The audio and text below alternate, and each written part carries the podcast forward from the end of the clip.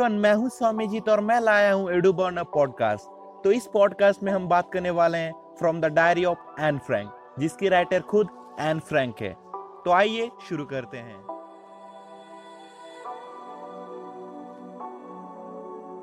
N Frank का पूरा नाम एनालिज मैरी फ्रैंक था। एन फ्रैंक का जन्म 12 जून 1929 को जर्मनी में हुई थी और उनकी मौत 1945 को फरवरी या मार्च महीने में हुई थी। वो एक जुइस यानी यहूदी धर्म की लड़की थी, जिसने अपनी डायरी उस वक्त लिखी जब वो अपने परिवार के साथ एम्स्टरडेम में छिपी हुई थी और उनके साथ उनके चार फैमिली फ्रेंड भी थे। और ये वक्त तब की है जब सेकेंड वर्ल्ड वॉर चल रहा था जर्मन नेदरलैंड पे भी कब्जा कर रहे थे। उसका परिवार जर्मनी छोड़कर एम्स्टरडेम तब चला है जब नाजियों ने अपनी शक्ति जर्मनी पे स्थापित की। पर जब नाजियों ने नेदरलैंड पे भी कब्जा करना शुरू कर दिया तब ये लोग अटक गए मतलब किसी और जगह जा नहीं सके। जैसे यहूदियों के ऊपर जुल्म बढ़ता गया, नाजियों का, इनका सारा परिवार 1942 के जुलाई महीने में छिप गए। ऑटो फ्रैंक यानी एन फ्रैंक के पिता के ऑफ़िस बिल्डिंग में एक गुप्त कमरा था, जहाँ पे जाकर ये सब लोग छिप गए। दो साल छिपे रहने के बाद उनके साथ धोखा हुआ और उन्हें पकड़कर कॉन्सेंट्रेशन कैंप में ले जाया गया। कॉन्सेंट्रेशन कैंप मतलब एक कैंप होता था मतलब जहाँ पे सारे जूस लोगों को, सारे यहूदियों को ले जाया जाता था और उनके ऊपर टॉर्चर किया जाता था, उनको पीड़ित किया जाता था। ये एक तरीका था ना, हिटलर का, नाजियों का। मतलब उनका जो कम्युनिटी था ज्यूस जो कम्युनिटी था, उनको पीड़ित करने का, उनके ऊपर गुस्सा निकालने का और उनको खत्म करने का। जहाँ एन फ्रैंक की मौत, उसकी बहन मैरगेट फ्रैंक की मौत के कुछ ही दिनों में बार्गेन बेल्सन में टाइफस बीमारी से हो गई। उस पूरे ग्रुप में सिर्फ़ ऑटो फ्रैंक, यानी एन फ्रैंक के पिता ही बच पाए। वार खत्म होने के बाद वो एम्स्टरडेम लौट आए। वहाँ लौटने के बाद उन्होंने एन फ्रैंक की डायरी को ढूँढने की कोशिश की और उन्होंने उसको हासिल भी कर लिया। उन्हें लगा कि ये एक यूनिक रिकॉर्ड है। इसलिए उन्होंने the diary of a young girl के नाम से इस डायरी को इंग्लिश में पब्लिश करवाया। ये डायरी एन फ्रैंक को अपने तेरहवीं बर्थडे पर मिली थी। और उसकी डायरी में 12 जून 1942 से लेकर 1 अगस्त 1944 तक के घटनाओं का उल्लेख है। इसे अपनी ओरिजिनल डच भाषाओं से कई भाषाओं में ट्रांसलेट किया गया और दुनिया के सबसे लोकप्रिय बुक्स में से एक बन गई। और इस डायरी के आधार पर कई फ़िल्मों में, टेलीविजनों में, थिएटरों में, ओपराज में दिखाया गया। और इसे एक मैच्योर और व्यवहारिक दिमाग का काम माना गया। नाजी राज के अंदर यह डायरी एक बहुत ही गहरी, विस्तृत, दैनिक जीवन का विवरण देता है। एन फ्रैंक एक बहुत ही फ़ेमस और सबसे ज़्यादा याद और चर्चा किए जाने वाले हॉलोकॉस्ट की शिकार थी। हॉलोकॉस्ट यानी नाजियों द्वारा जो हत्याकांड किया गया जीव लोगों पर, ये जो बहुत ही बड़ा, विभत्स और खराब जो हत्याकांड था, उसे ही हॉलोकॉस्ट कहा जाता है। ये डायरी बहुत ही सुंदर और ये एक लॉक डायरी है। तो इस चैप्टर में हम लोग पहले लाइन बाय लाइन रीड करते चलेंगे और उसी के साथ ही साथ लाइन बाय लाइन आप लोग को हम समझाते चलेंगे। तो आइए चलते हैं चैप्टर की ओर। Writing in a diary is real really strange experience for someone like me किसी डायरी में लिखना हमारे ऑथर के लिए एंड फ्रैंक के लिए बहुत ही एक अनोखा, एक बहुत ही अद्भुत अनुभव था। Not only because I've never written anything before, but also because it seems to me that later on neither I nor anyone else will be interested in musing of 13 year old school girl. मतलब वो सोच रहे सिर्फ़ इसलिए नहीं कि उससे पहले उन्होंने कुछ लिखा नहीं ये भी बात है कि कुछ सालों बाद ना उन्हें ना किसी और को एक तेरह साल की स्कूल जाने वाली लड़की के विचारों पर किसी की रुचि होगी किसी को पसंद आएगी oh well it doesn't matter इससे कोई फ़र्क नहीं पड़ता किसी को पसंद आए, किसी की रुचि हो या ना हो। आई फील लाइक राइटिंग उन्हें लिखना था। And I have an greater need to get all kind of this of my chest और लिखने का सबसे बड़ा जो मतलब कारण था, एक बहुत ही बड़ा कारण था, यही है कि उनके दिल में जो बातों का बोझ है, उनको बाहर निकालना था, उनको उतारना था। Paper has more patience than people लोगों की अपेक्षा, कागज़ की जो सहनशीलता होती है, ये बहुत ज़्यादा होती है। I thought of this saying on one of those days when I was feeling a little depressed and was sitting at home with my chin in my hands, bored little listless, wondering whether to stay in or go out. लोगों की अपेक्षा कागज़ की जो सहनशीलता होती है ये बहुत ज़्यादा होती है ये जो बात है ये बात ये जो फ्रेज है ये जो लाइन है ये इस चैप्टर में बार बार हमारे सामने आएगी। अगर इस मतलब इस चैप्टर इस चैप्टर से कोई क्वेश्चन आता है तो मतलब ये क्वेश्चन ज़रूर आएगा कि एक्सप्लेन कीजिए इस लाइन का, इस फ्रेज का मतलब एक्सप्लेनेशन दीजिए, इस लाइन का क्या मतलब है। ये क्वेश्चन बहुत मतलब इंपॉर्टेंट क्वेश्चन है। तो इसका मतलब यही है। अगर मतलब सोचिए, अगर हमारे पास मतलब कोई एक सीक्रेट बात होती है, एक पर्सनल बात है, जिसको मतलब हम ज़्यादा लोगों से बताना नहीं चाहते हैं, ज़्यादा लोग क्या, हम एक इंसान को छोड़कर किसी और को नहीं बताना चाहते हैं। एक हमारे पास बेस्ट फ्रेंड होता है, एक हम सोचते हैं बेस्ट फ्रेंड नहीं होता, हम सोचते हैं वो किसी और के साथ शेयर नहीं करेगा। तो हम लोग उसको मतलब वो सीक्रेट है, वो बता देते हैं। पर ह्यूमन टेंडेंसी है कि हम पचा नहीं पाते हैं, किसी सीक्रेट को, किसी बात को एक इतनी आसानी से पचा नहीं पाते हैं। किसी की सीक्रेट बात वो हमें मतलब विश्वास करके ट्रस्ट करके बताता है, हम लोग उसको मतलब आसानी से मतलब बता सकते हैं। यही मतलब ह्यूमन टेंडेंसी है। मतलब उनकी जो पेशेंस है, उनकी जो मतलब किसी बात को अपने अंदर रखने की जो पेशेंस है, सहनशीलता है, ये बहुत ही कम होती है। पर अगर हम किसी पेपर में, किसी डायरी में अपनी बात को, अपनी सीक्रेट बातों को अपने मतलब लिखते हैं तो मतलब ये कभी एक डायरी या कोई पेज कोई पेपर अपने से किसी और को, किसी इंसान को, दूसरे इंसान को नहीं बताएगा। उनकी जो सहनशीलता होती है, किसी बात को एक जगह पे रखने की, एक सीक्रेट रखने की, ये मतलब बहुत ही ज़्यादा होती है। इसलिए मतलब कहा गया है paper has more patience than people तो ये जो बात थी, ये जो मतलब कहावत थी हमारे ऑथर के दिमाग में आई और वो उस दिन आई जब वो उदास थे and was sitting at home with my chin in my hands और वो अपने टुड्डी को अपने हाथ पे टिकाए हुए बैठे थे। वोड एंड लिस्टलेस वो उबी हुई थी और वो बेचैन थी wondering whether to stay in or go out वो कंफ्यूज थी वो मतलब सोच नहीं पा रहे वो डिसाइड नहीं कर पा रही थी उनको बाहर जाना है या घर पे ही रहना है। I finally stayed where I was brooding आखिर में वो मतलब जहाँ पर थे वहीं पर रह गई वो सोचते ही रह गई वो। Yes paper does have more patience paper की जो सहनशीलता होती है उनको भी लगा कि ज़्यादा होती है हमारे ऑथर को भी लगा एंड फ्रैंक को भी लगा। And since I am not planning to let anyone else read this steep backed notebook, grandly referred, referred to as diary, unless I should ever find a real friend. मतलब ये जो मतलब diary थी वो लिख रहे थे या नोटबुक कह सकते हैं मतलब जिसमें वो सारी सच्चाई लिख रहे थे जिसको वो डायरी कह रहे थे वो किसी को पढ़ने नहीं देंगे वो सोच रहे थे जब तक उन्हें कोई सच्चा फ्रेंड नहीं मिल जाता कोई असली दोस्त नहीं मिल जाता, कोई सच्चा दोस्त नहीं मिल जाता, तब तक वो किसी को ये डायरी लिखने नहीं दे, पढ़ने नहीं दे रहे हैं। It probably won't make a bit bit of difference तो पेपर की पेशेंस हो या ना हो, इससे कोई फ़र्क नहीं पड़ता।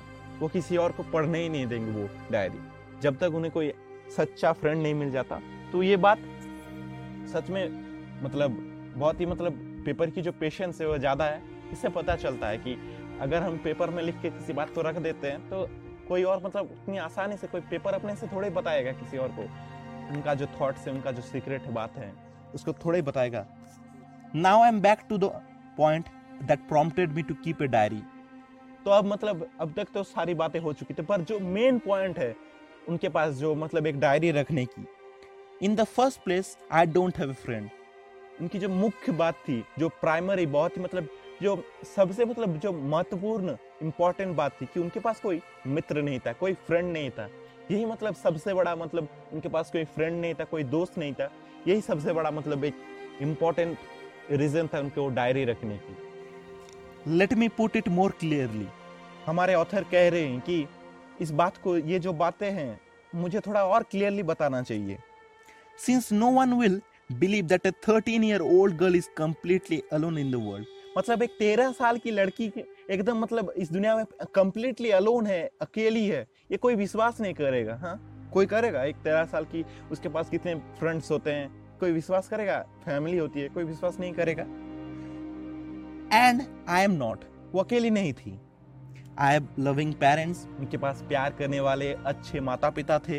And a sixteen year old sister एक 16 साल की बहन थी, बड़ी बहन थी। And they are are about thirty people I can call friends. और उनके आसपास तीस ऐसे लोग थे जिनको फ्रेंड कह सकती है।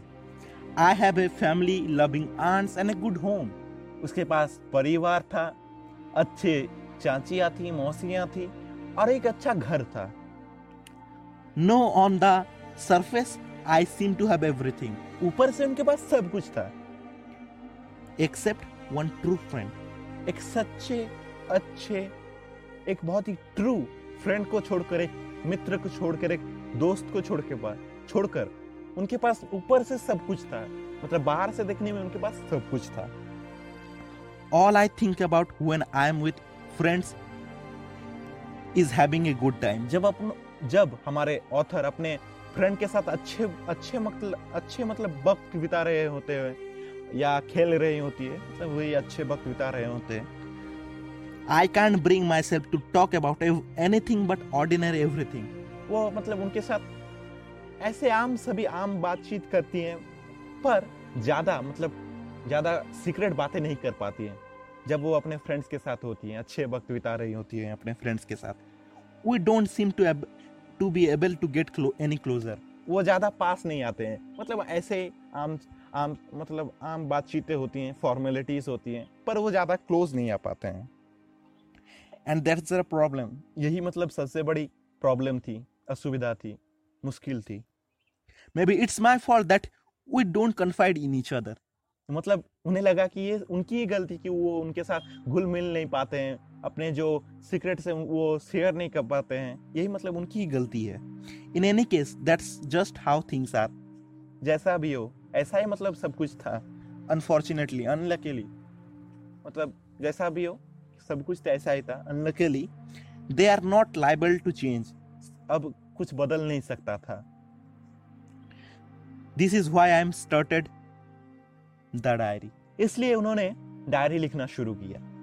To enhance the image of this long awaited friend in my imagination उस, वो जो बहुत मतलब बहुत दिनों से जो, जिस फ्रेंड की जो सच्चे दोस्त की वो प्रतीक्षा कर रहे थे उसका जो एक मतलब इमेजिनरी जो उनका जो छवि था, उसको मतलब उसको सम्मान देने के लिए, उसको मतलब ज़्यादा इंपॉर्टेंस देने के लिए, उसको बड़ा करने के लिए, वो क्या की? I don't want to jot down the facts in this diary the way most people would do वो उस डायरी में सभी बातों को उतना उबड़ काबड़ जैसे तैसे करके हौच नहीं बनाना चाहती हैं। वो उसको but I want to want the diary to be my friend वो उस डायरी को अपना फ्रेंड बनाना चाहती थी। And I am going to call this friend Kitty वो उस डायरी को, उस फ्रेंड को किटी कहना चाहती है। उन्होंने उसको नाम दिया, उस डायरी को नाम दिया। वो उस डायरी को एक फ्रेंड की तरह इमेजिन कर रही थी। उस मतलब उनके पास जो, जिस फ्रेंड की वो प्रतीक्षा कर रहे थे, उस, जिस सच्चे फ्रेंड की वो प्रतीक्षा कर रहे थे, उन्होंने उस डायरी को इस सच्चे फ्रेंड की रूप दी। उस सच्चे फ्रेंड का उसका रूप दिया, उस डायरी को।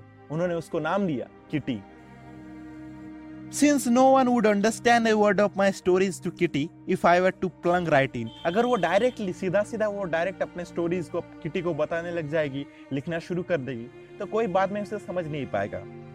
इसलिए I would better provide a brief sketch of my life much as I dislike doing so इसलिए वो अपने लाइफ का एक बहुत ही छोटा सा संक्षिप्त एक डिस्क्रिप्शन एक वर्णन करना चाहती है। जिसको मतलब करना उन्हें ज़्यादा पसंद नहीं है। My father the most adorable father I ever seen उनके जो पिता थे उनको लगता था कि वो दुनिया के सबसे प्यारे पिता थे। सभी को लगता कि मेरे माता मेरे पिता दुनिया के सबसे प्यारे सबसे अच्छे। Did not marry my mother until he was thirty six and she was twenty five उनके जो माता पिता थे कब शादी की? जब उनके पिता की उम्र थे थर्टी सिक्स और उनकी माता की उम्र थी ट्वेंटी फाइव पच्चीस।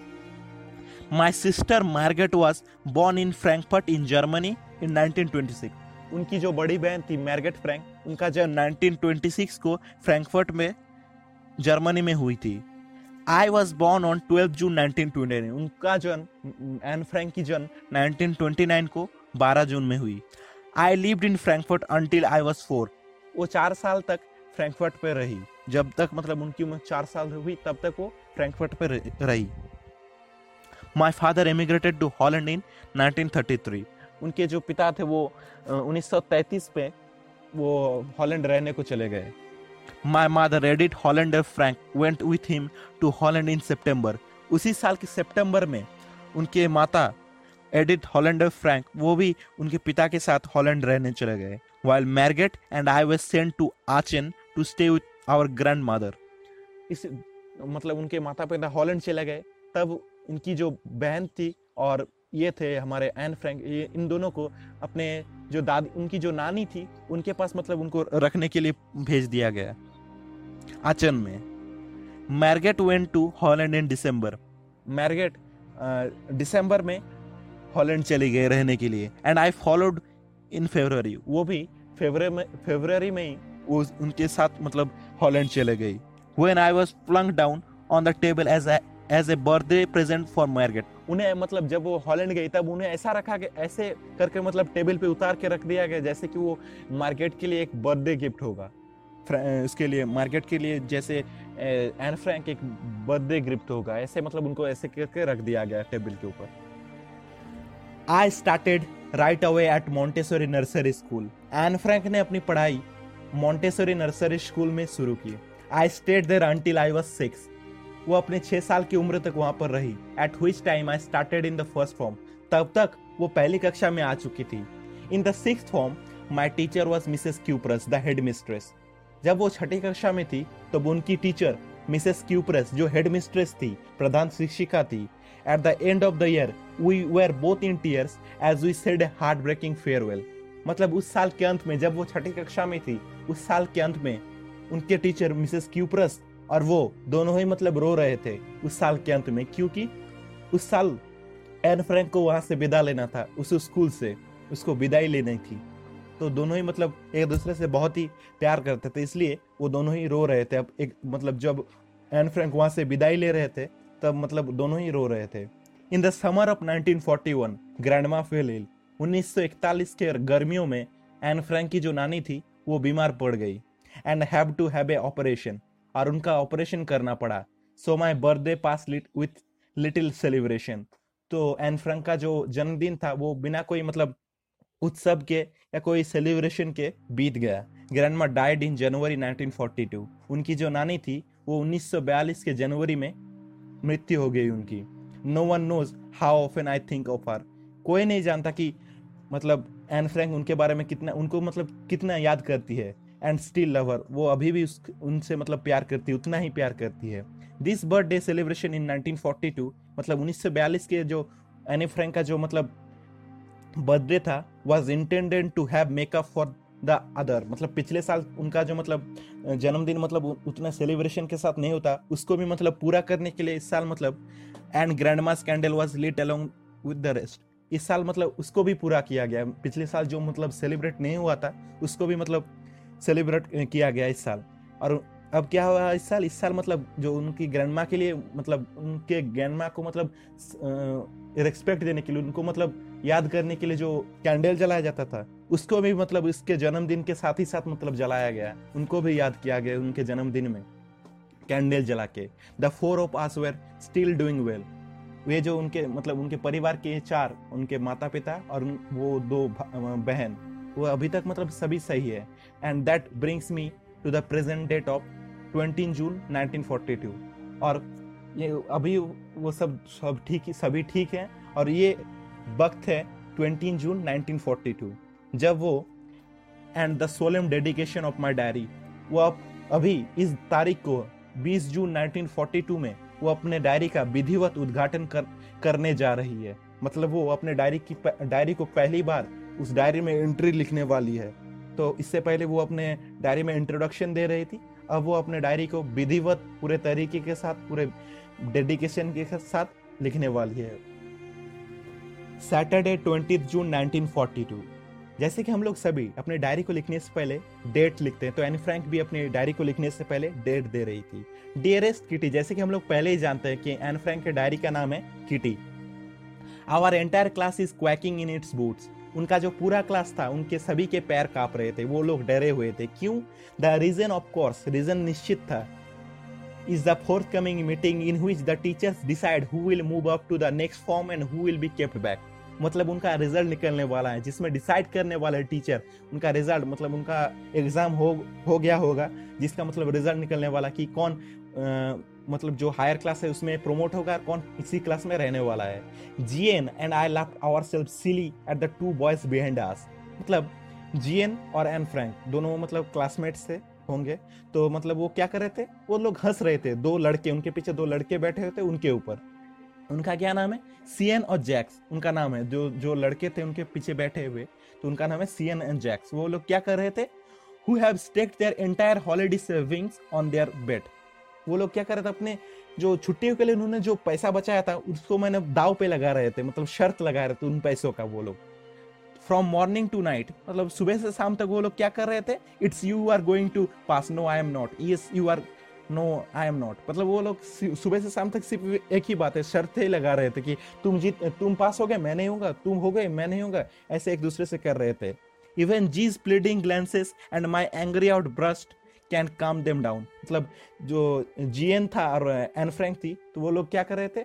मतलब जी जो जी एन थी, वो मतलब उनसे मतलब एकदम प्रार्थना कर रही थी कि भाई चुप हो जाओ, थोड़ा चुप हो जाओ तुम लोग। बहुत मतलब कर लिए, बात कर रही है। और एन फ्रैंक क्या कर रही थी? वो गुस्से से उनको एक दो मतलब गुस्से गुस्से से उन लोगों को डांट दी, हो सकती है डांट दी। तो वो फिर भी वो लोग चुप नहीं हो रहे थे। ऐसा मतलब उनका मतलब चल रहा था बैटिंग चल रहा था, पूरा एकदम शर्त लगा रहे थे उनका।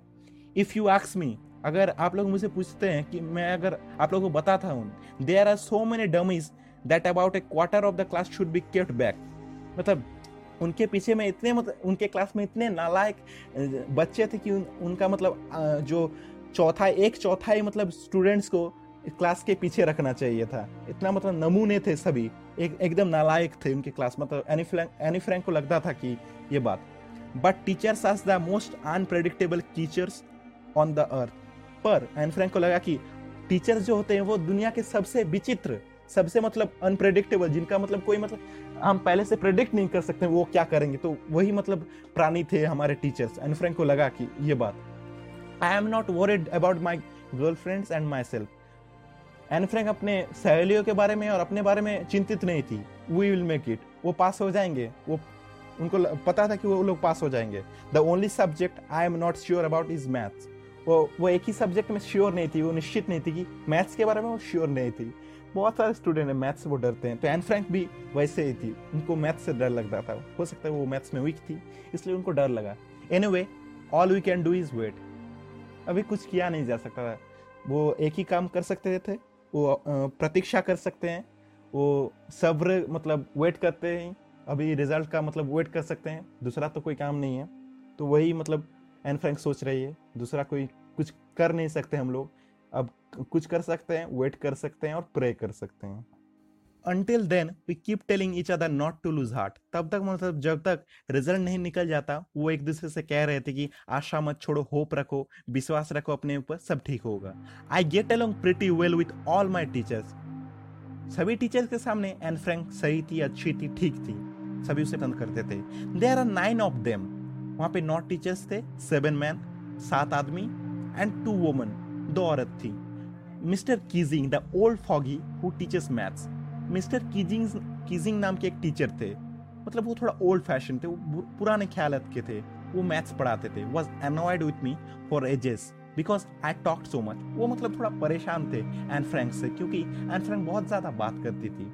आफ्टर सेवरल वार्निंग बहुत बार मतलब एन फ्रैंक को चेतावनी देने के बाद वार्न करने के बाद ही असाइन में एक्स्ट्रा होमवर्क उन्होंने क्या किया? एन फ्रैंक को एक एक्स्ट्रा होमवर्क दिया। क्या? An essay on the subject a chatter box उन्होंने एक सब्जेक्ट पे, एक सब्जेक्ट पर उन्होंने ऐसे लिखने को बोला। A chatter box chatter box का मतलब है बातूनी। बातूनी मतलब जो बहुत ज़्यादा बात करती है तो उसी के बारे में एक ऐसे लिखने को बोला है सर उनके जो टीचर थे mister Keesing a chatter box what can you write about that a chatter box उसी के बारे में एक बातूनी उसी के बारे में तुम लिख सकती हो। I would worry about that later I decide Anne Frank सोची कि उसके बारे में बाद में सोचा जाएगा। I jotted down the title in my notebook and tucked it in my bag and try to keep quiet उन्होंने क्या किया? उस जो टॉपिक था, वो उसको अपने नोटबुक पे नोट कर ली हेडिंग दे ली, उसको लिख ली और उसको अपने बैग में रख ली। और वो कोशिश की कि चुप रह सके वो। दैट इवनिंग उसी मतलब उसी शाम को, उसी दिन के शाम को after I had finish the rest of my homework जब उसने अपने सारे जो होमवर्क थे उसको ख़त्म कर लिए the note about the essay caught my eye जिस नोट मतलब जहाँ पे उसने नोट किया था अपने एसे को लिखने के बारे में एसे का जो टाइटल था उसको नोट किया था, उसके ऊपर उसका ध्यान गया। I began I began thinking about the subject while chewing the tip of my fountain pen मतलब उसी टॉपिक का जो सब्जेक्ट था, उसके बारे में सोच रहे थे। तब वो क्या कर रहे थे? अपने पेन का जो टिप था, उसको मतलब चबा रहे थे वो। Anyone could ramble on the leave big spaces between the words, but the trick was to come up with convincing arguments to prove the necessity of talking. मतलब कोई भी, कुछ भी लिख, ऐसा कुछ भी लिखकर, अपने वर्ड्स के बीच जो शब्द थे, उसके बीच गैप छोड़कर वो कोई भी उस ऐसे को लिख सकता था, पर ट्रिक क्या था? मतलब स्पेशलिटी उन्होंने क्या सोचा? प्लान क्या किया एन फ्रैंक ने? उन्होंने सोचा कि कुछ ठोस सबूत देते हैं कि जो बात करने की जो ज़रूरत है, जो बात करने का जो महत्व है, जो इम्पोर्टेंस है, उसको मतलब उसको प्रूव करते हुए उन्होंने कुछ ठोस सबूत देते हुए, कुछ ठोस दलीलें देते हुए, कुछ कारण देते हुए उन्होंने ऐसे मतलब ऐसे लिखने की सोची। मतलब उस, उनका जो एक जो बात करने की जो उनकी इच्छा थी, उसको मतलब सही मतलब सही साबित करने के लिए उन्होंने एक ऐसे लिखने की सोच दी, जहाँ पे उन्होंने दलील दे सके कि बात करना कितना सही है और मतलब इम्पोर्टेंस क्या है बात करने की, वही मतलब वो सोचे। आई थॉट एंड थॉट वो सोचते रहे सोचते रहे and suddenly I had an idea उन्हें एक आइडिया है I wrote the three pages mister Keesing had assigned me and was satisfied उन्होंने तीन पेजेस पर वो पूरा ऐसे लिख डाला और वो सेटिस्फाइड थे, वो संतुष्ट हो गई।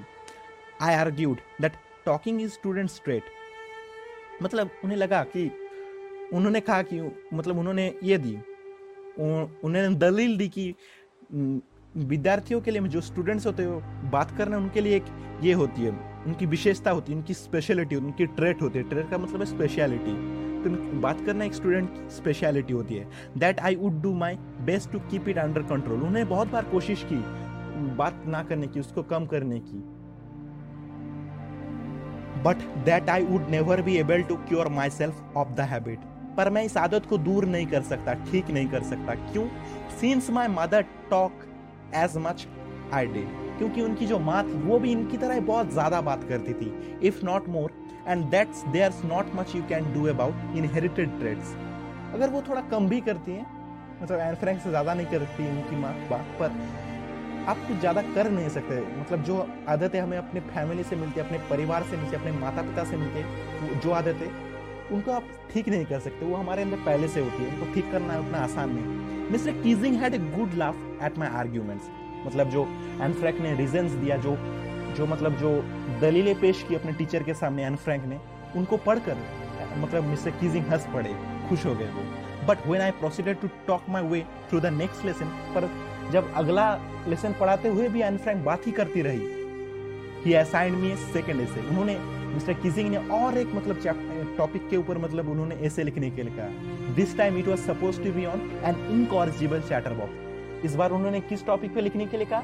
एन इनकॉरिजिबल चैटर बॉक्स एक असाध्य बात उन्हीं मतलब जिसको बात करने से रोका नहीं जा सकता। I handed it in Anne Frank ने उस टॉपिक पर ऐसे लिखकर मिस्टर किजिंग को दे दिया।